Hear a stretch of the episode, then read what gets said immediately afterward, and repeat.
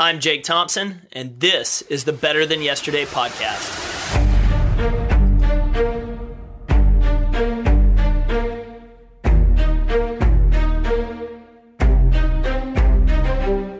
What's up? Welcome to another episode of the Better Than Yesterday podcast. My name is Jake Thompson. I'm the Chief Encouragement Officer here at Compete Every Day and your host each and every week. This podcast is all about talking to competitors just like you from all walks of life business, sports, fitness, entrepreneurship, more to find out how these individuals made it when most others hesitate to start. Each week, we share their stories of triumphs, habits, and mindsets to remind you that your life is absolutely worth competing for every single day. And each of the guests is always about providing value that you can immediately implement to start competing and being better than you were yesterday. This week's guest is a special one. Daron K. Roberts has one incredible story. Uh, I've been wanting to connect with this guy for quite some time, and I'm glad that today we finally had a chance to sit down and talk. Daron was pursuing his law degree at Harvard, something most people would absolutely kill to have the opportunity to do. But instead, he left it to pursue a career in football coaching. He spent time in the NFL with multiple teams and NCAA at West Virginia. And from there, He's now transitioned again into being the founding director for the Center of Sports Leadership and Innovation at the University of Texas in Austin. He's a lecturer and runs multiple classes on leadership and innovation in sports and in life. Daron's written an awesome book called called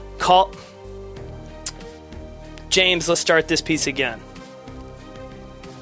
Daron has also written an awesome book called Call an Audible that if you stick around to the end of this episode, Daron tells how he's going to give away three lucky listeners a brand new copy of his book. It's a fantastic read. It's one that provides immense value for each of us as we make these crucial transitions in life. Now, without further ado, I am excited to welcome to the show Daron Roberts.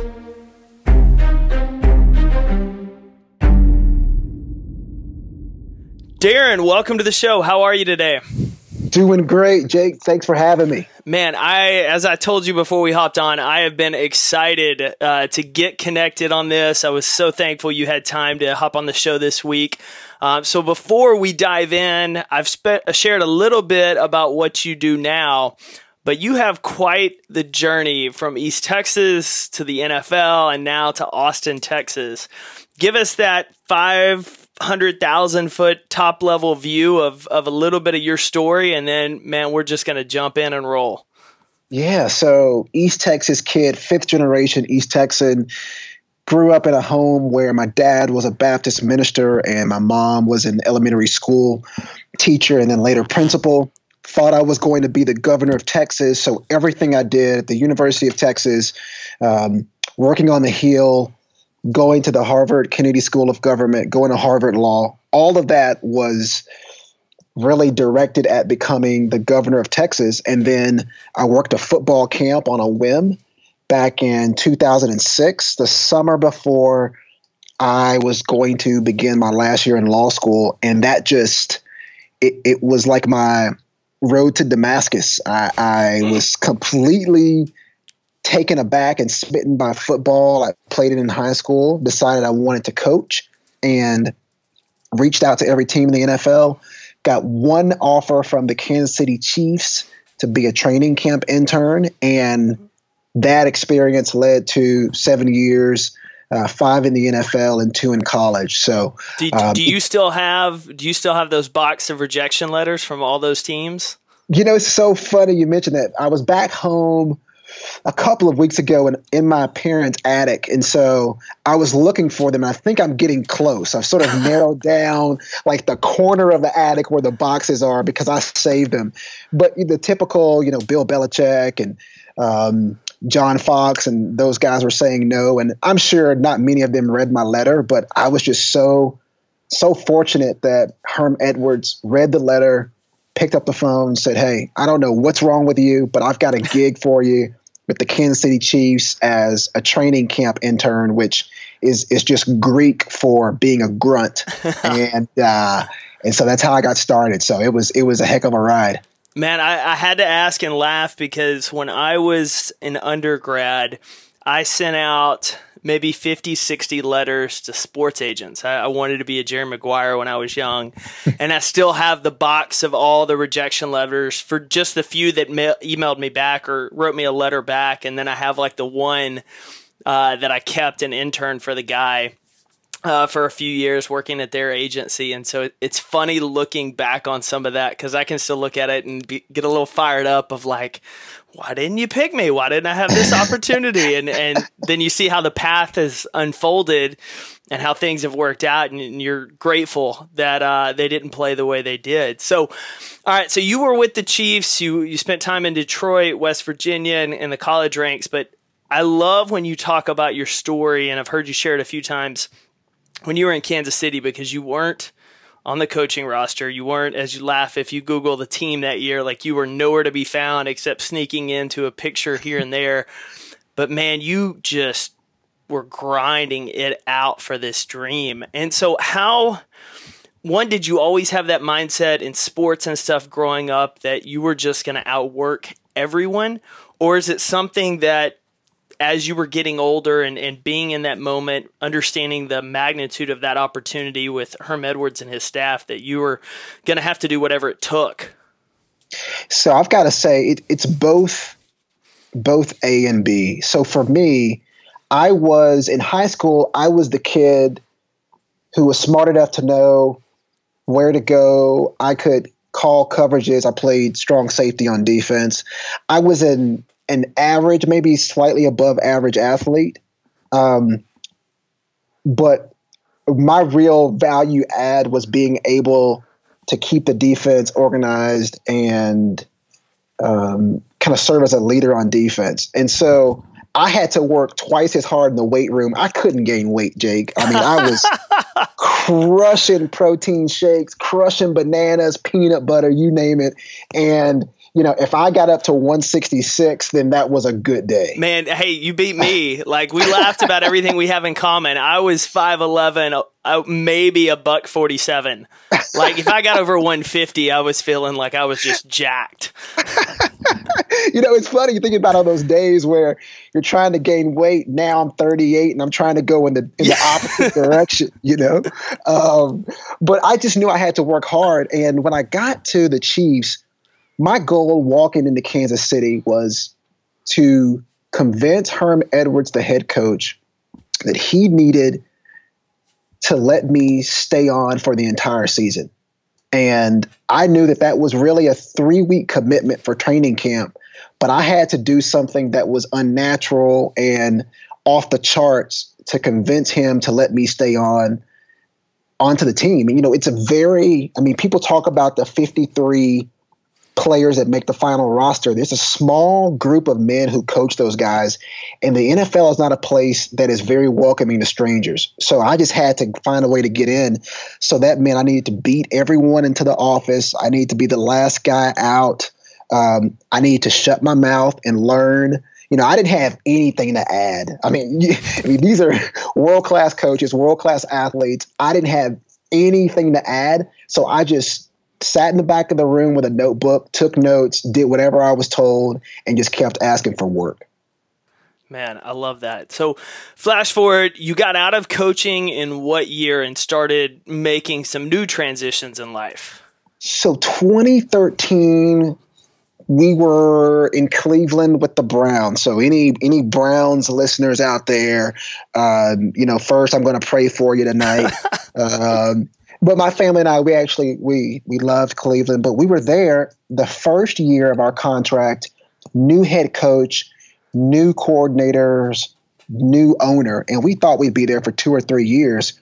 And the day after the final game of the season, the owner just walked into a staff meeting and said, "Hey, I'm letting all of you guys go," and that happens. You know, I, I went home and I remember scrambling eggs, cooking breakfast for my for my uh, for my wife and kids. And my oldest son was three at the time. He walks into the kitchen and he starts tugging on my shirt. I'm like, "What's up, Dylan?" He's uh, and he says, "You eat breakfast?" So I'm looking at this kid like, "What in the heck is he talking about?" So I keep cooking. I kind of ignore him, and he comes back and he's grabbing my leg. I'm like, "What?" He's like, "You eat breakfast?" So then I turned to my wife and I said, "Hey, I don't know what's wrong with him, but I, I don't know why he's asking me if I eat breakfast." And she said, Daron, when was the last time you had breakfast with Dylan? And Jake, I got to tell you, I was searching through my memory and I couldn't put a date on it. I mean, I couldn't even remember the last time it happened. And that's when the reality hit me that I'd have been spending all of my time with other people's sons and my own son didn't know me. So I had to make a pivot. I mean, it was it was really it was a life changing moment for me, and I decided. I said, okay, let's let's take a sabbatical. Um, and I almost gave in. I took a scouting job. Not a lot of people know this. I took a scouting job with the Houston Texans, and I lasted for four days, and finally said, no, I, I gotta I gotta just take a break and get back to family. Came to the University of Texas in Austin and taught a course on leadership strategy in sports the Ray Rice episode unfolded, and I pitched to our president at the time a Center for Sports Leadership and Innovation, which is an institute that we use to train our athletes in leadership and financial management. And the next thing you know, Jake, we're having a press conference and we get funding and and uh, and we're off to the races. So I've been blessed. You know, I've been fortunate to have a lot of opportunities, and it's good to be back and kind of coaching in this role, right? Off the field, but still coaching young men and women. Yeah, and I love you just recently, earlier this year, came out with your first book, uh, yes. uh, Call an Audible. Uh, how long were you working on that? And, and give us a little bit because it's about transitioning how you went from law into the NFL, right? Yes. So I was one of those guys that if you opened up my my Google Drive, you would see a lot of unfinished chapters and book ideas. And I just finally woke up last year. This was spring of 16. And I turned to my wife and I said, by the end of the year, I'm going to have a book published. And I said, what I'm going to have to do is I'm going to have to write for about two hours a day for six days a week. And I'm going to get this thing done. And uh, she said, "Well, I know if you're telling me this, then you're committed to it. So let's let's do it." And um, I had a 24 hour coffee shop that I would go to at four in the morning, and I throw the headphones on and turn off the Wi-Fi and just and just write. And um, really was was happy with Call an Audible, which is uh, the book we were it released in January of this year, been an Amazon bestseller, but it walks the reader from the time that I landed with the Chiefs as a training camp intern through that first season. And at the end of each chapter, I provide pivot points, which are tips for anyone. And it doesn't matter if you want to go into sports or if you're trying to go into consulting or start your own business. I provide pivot points, which are lessons for people who want to make transitions, you know, best practices and tips that they can use to go from from one sector or one job to the next. And uh, it, has been great. We've been, it's been well received. Like I said, a bestseller, and uh, I'm, I'm glad that it's adding some value to some people out there who are going through transitions. I mean, I think that type of topic and information is is huge these days because unlike you know you and I's parents and their generation and generation before them, most people in their 20s and 30s are going to be jumping job to job, industry to industry throughout their career. Like nobody's really a lifer anymore. And no. so having that information to be able to, to make those transitions um, is huge. And so I've heard you talk a lot about your transition from school and, and law into the NFL. I'm actually intrigued about your transition out of the NFL and back to this opportunity at UT because real, really from two points. One, from a mental identity standpoint, uh, you know, we grew up in East Texas. Football is essentially religion out there uh, for a lot of us. We grew up being football players and, and then being around the game and coaches, and, and you just want to be a part of the game that you identify yourself as that coach. And so when you were transitioning out of that profession into a new profession, mentally, how did you handle that transition? Was there any kind of issues with kind of identity crisis that maybe a lot of athletes have or or fitness professionals have these days when their playing days are done and they have to get on with the rest of life. It's a struggle yeah. for a lot of people. Yeah, that's a good question. You know, it, there was quite a shift for me. The toughest part for me was actually getting my time back. So when I was coaching during the season, we would sleep at the office Mondays, Tuesdays. You know, those were game planning days where you're putting together the game plan for the next Sunday's game. Um, I was in the office by 5:30. I was out of the office most nights. If it wasn't a Friday night, probably around 10:30 or 11. Um, and so there was very little time to do anything but consume football. And so the biggest transition for me was actually having to find the discipline to structure my day on my own. Um, and I think a lot of athletes go through this because one of the the benefits and really kind of unintended harms of being in athletics at a high level is that you know exactly where you need to be at what time for three quarters of the year right? You mean yeah. you you know practice classes, um, watching film, um, getting treatments. Like you know where you need to be at all times. And then what happens is that once you're out of that world, now you've got to find a way to structure your own day. And so I had a difficult time dealing with time. Um, that was that was the first challenge for me, but it was great because it gave me an opportunity to really get back into reading and listening to podcasts and doing a lot of those intellectual um, you know, taking on those intellectual endeavors that I didn't have a chance to do in football. And I went through a little bit of sort of uh, identity crisis in that, you know, I was known as an NFL coach, and there's a certain respect and cachet that comes with that. And then all of a sudden you don't have it. Um, but I tell you, the great trade off for me was that when I when I took my kids to school for the first time in the fall of 2014, I said, I've made the right decision. Oh, that's awesome. I love it. yeah, this, this is where I should be because I, I would have never been able to do that had I been coaching. But being able to drop my kids off at school every day um, made up for anything that I missed from the locker room or game days.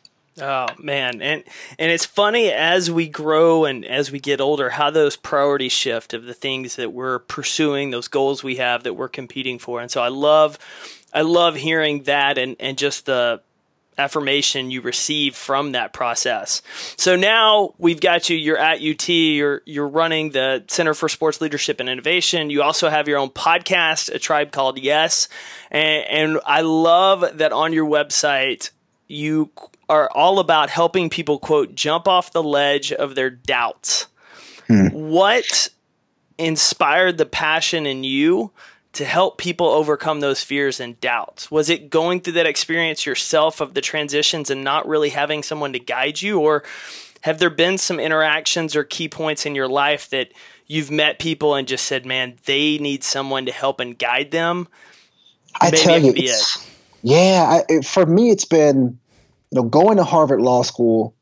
I was in a class of 550 students, and I went back for uh, an event that was sort of like a reunion back in the fall of of uh, 2016, and so many of them were unhappy with their lives.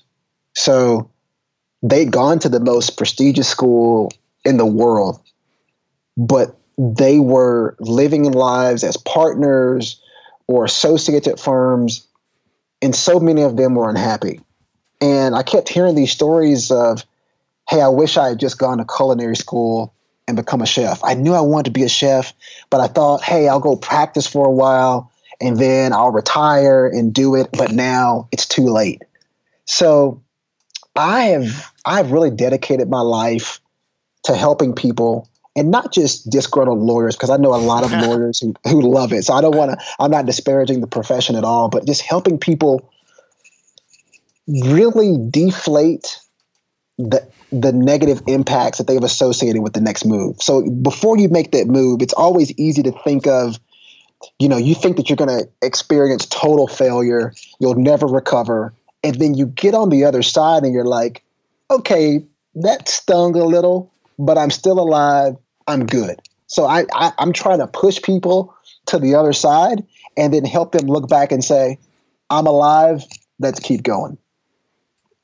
Awesome. Getting getting comfortable with the discomfort in mm. hopes of reaching that goal or that place we want to be how how do you handle discomfort on a daily weekly basis? Like what do you practice or do throughout just your daily routine that helps you become more comfortable with discomfort so that you're able to show others that way? Yeah so my wife and i have five kids so we're always uncomfortable. Um, you know i always say you walk into my home there's an 89.7% chance that someone's crying. Uh, everyone's got a grievance. And so for me, what I found, I have to create a space for daring to operate. And in order to do that, I need to get up early because once 6:30 rolls around, my house is buzzing in, in a really good way, but I need that that time to myself. So my routine is I'm up at 4:30. I'm going to meditate for about 15 minutes. I'm going to take a cold shower for about 4 to 5 minutes and then I'm going to go work out, get the workout in, and then I'm going to write for the remainder of that time up until about 6:30. So I have to clear my mental space and here's the thing I've bought all tons of books on you know meditation and I've done Gregorian chants and I've had Vivaldi playing in the background. Here's what I say. I go into my closet, the lights are off, I sit on the floor and I just try to think about absolutely nothing. And that for me helps me to lower my heart rate to really kind of moderate uh, the tension in my body. And then the cold shower helps to shock me to get me ready for the, the workout and the rest of the day. And then I'm off to the races. Um, that's what helps me. And then I'll, I'll tell you this too my night routine is that I set out everything that I'm going to need to leave the house prepared the next morning the night before. So I put out my workout, I mean, pants, tights, socks, shoes, shirt. When I wake up, I don't want any excuse to hit the snooze button or to say, oh, well, but I don't have this. I'll put that out. I'm trying to build up enough of a, of a guilt factor to where my body doesn't go back to the pillow. Um, I, I'll tell you something else that I've done for the last six months. I bought 10 button down navy shirts and they're all the same, same size, everything. And I just wear them every single day. Oh, taking uh, the Steve Jobs approach. Never have to think about what you wear. Don't think about, you know, I know Jobs has done it. Obama did it. Um, you know, Jack Dorsey. It, it has been a game changer because I go in, I know it's going to be a blue shirt. It goes with anything, any pair of slacks, and I'm ready to go because I'm trying to. My whole goal for the morning is to make that an easy transition and to eliminate as many inconsequential decision points as I possibly can. And then I'm and then I'm ready to go. I love it. And, and, you forgot one crucial piece of your morning routine that I love, and that is your Instagram videos. Oh, yeah. What inspired these people? I promise we'll be linking to his profiles after this. You've got to go watch him. It'll get you jacked to start the day. You know, it's uh, it's funny because you know I love Instagram as a platform, and um, I think it's a great combination of kind of the text and and video and and and pictures. And so I remember before a workout, I just happened to post a 30 second video, and that was sort of my like if I were giving a halftime speech to some of my some of my guys back in the in the football world, and I got about three or four direct messages from people saying, you know, that was great. I hope you do it again tomorrow.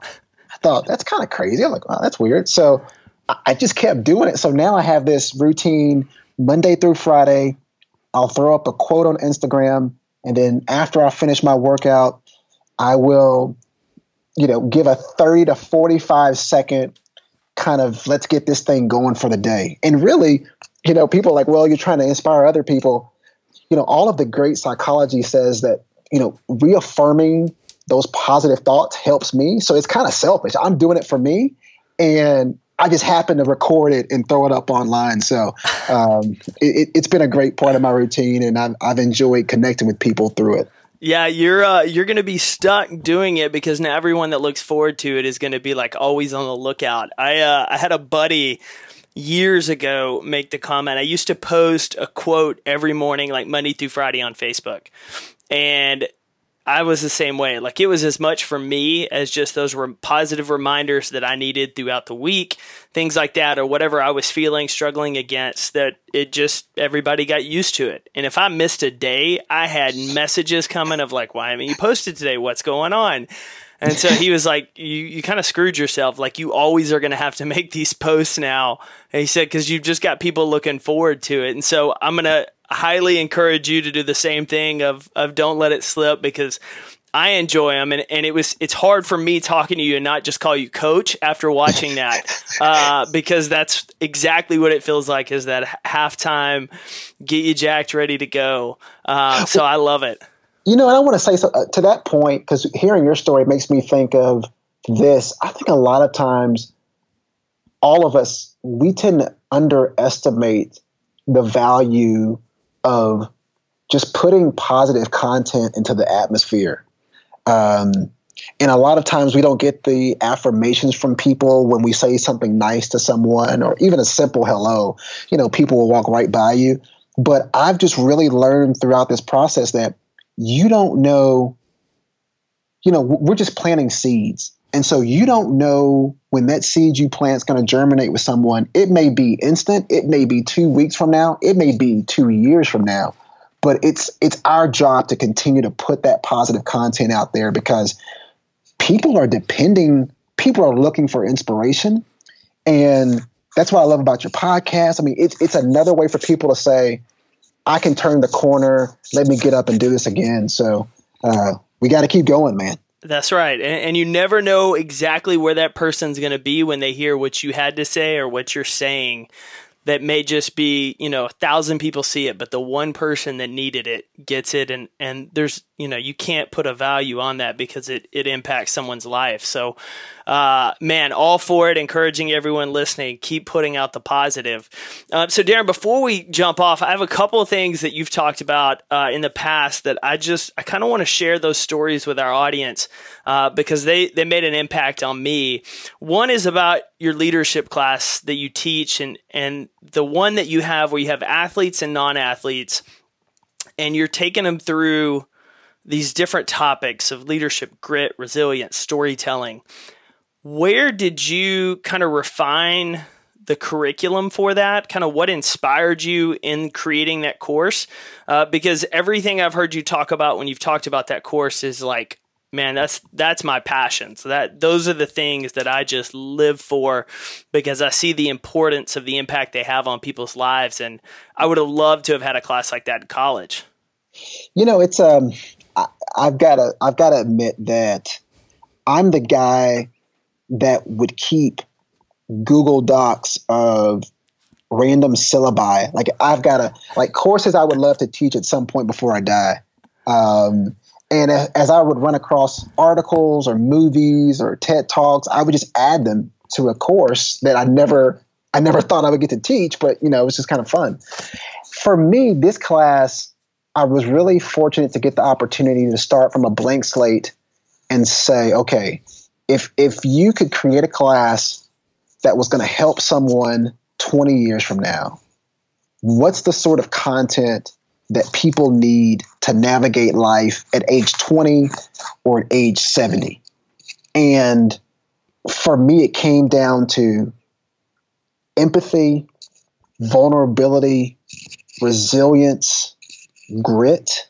You know, those were first just figuring out how to be comfortable with oneself and then connecting with other people and then taking that and persevering through hardships. And then after that, how do I now influence other people around me? Storytelling. Like, how do I make a compelling story and package it in such a way that other people want to get on board? Um, and then at the very end, we go through financial management, which is a very high level. Let's start with needs versus wants. And let's let's think through that new pair of Jordans that you just bought for 250 bucks. Is that a need or a want? And and, and then, you know, you'd be surprised at how many people will say it's a need. You're right. And you say, no, not actually. Let's let's work from there and go into budgeting and credit card management and and and taxes. So it's it's been really rewarding. I've been at this for two and a half years now, and what's been great, Jake, is people. I've had some seniors who are non-athletes have have um, graduated from UT, and they they'll send messages back or write letters and say, you know what, that interviewing tip you gave me, it, it meant all the world to me. Or I just um, saved my first one thousand dollars, and I'm glad I set up a, a direct deposit so that I would never see some of that money that I was making. And so it's been it's been really rewarding for me, and it's a it's a living syllabus. So um, I know you consume a lot of this great content, and for your listeners out there, I'm at Coach DKR on Instagram and Twitter. If you find content that you think would be great for me to share with 18 to 21 years year olds on this on these topics, then please share them because I love to add compelling content for them to be able to use. I love that, and and that kind of takes me into one of my last pieces. Is I, I heard you tell Jeremy Teal on the Amplify Operator podcast that one of the best pieces of advice you got, your dad used to tell you, just slay dragons. Yeah, yeah. And, and I, man, when you said that, like, I love that because for me, I'm all about reminding people that without dragons, there are no heroes. Mm. And we don't have the opportunity to have this powerful story that inspires, influences, encourages others without being the person that's willing to take on the dragon. Um, what you know, what was your dad? I don't even know if you know, but like your dad's motivation in telling you that, and and as a child, what that kind of started to influence and do to you. You know, it, it, my dad, you know, he was um, he was both my best man at my wedding and also he officiated my wedding. Um, so he's very special to me, and I think for him, you know, his great grandfather somehow found a way to accumulate 153 acres in East Texas in 1870, just five years after the end of the Civil War. And we don't know how this black guy in East Texas gets that much land, right? You know, it's just, it's still a mystery, but it's always been something that's motivated all of the all of the the people before me and my family and i think he was every morning when he would drop me off for school or before he would leave the house he would say that to me and I think he wanted me to know that hey, if you want to be the best, but if you also want to get, if you want the platform to really impact lives, then you need to go out there and take down some dragons. You're going to have to fight some things that are bigger than you, that are stronger than you, that have been around longer than you have in order to get to where you want to go. And I, I, tell my kids the same thing. In fact, it's funny they they now will they they already know before I open my mouth. You know, okay, yeah, Dad, we're gonna go slay some dragons today. Like, yeah, yeah, we are. But uh, it's just a great reminder that you got to take on those challenges to get to where you want to go. Awesome. Dude, I, I, love that. So, on that same line, do we have the itch again to run for governor at any point? I mean, you're there in Austin already. Let me tell you, I think Hillary Roberts, my wife, may have an issue with that. So uh, I, am going to I'm going to reserve uh, commenting on that. Yeah. I don't see that in the foreseeable future, but who knows? We'll we'll we'll see. I mean, she's had preparation with you in the NFL. like the time commitment, it's got to be about the same equivalent, maybe maybe yeah. a little less. Uh, yeah. Daron, what are you reading these days? What are you kind of diving into? What book or books are you currently working through or have just finished that that you would recommend other people to check out? Yeah, so it's, it's interesting you you mentioned that because uh, the book right now that's really helping me is designing your life, and designing your life is a book that's written co-written by Bill Burnett and Dave Evans, both professors at Stanford.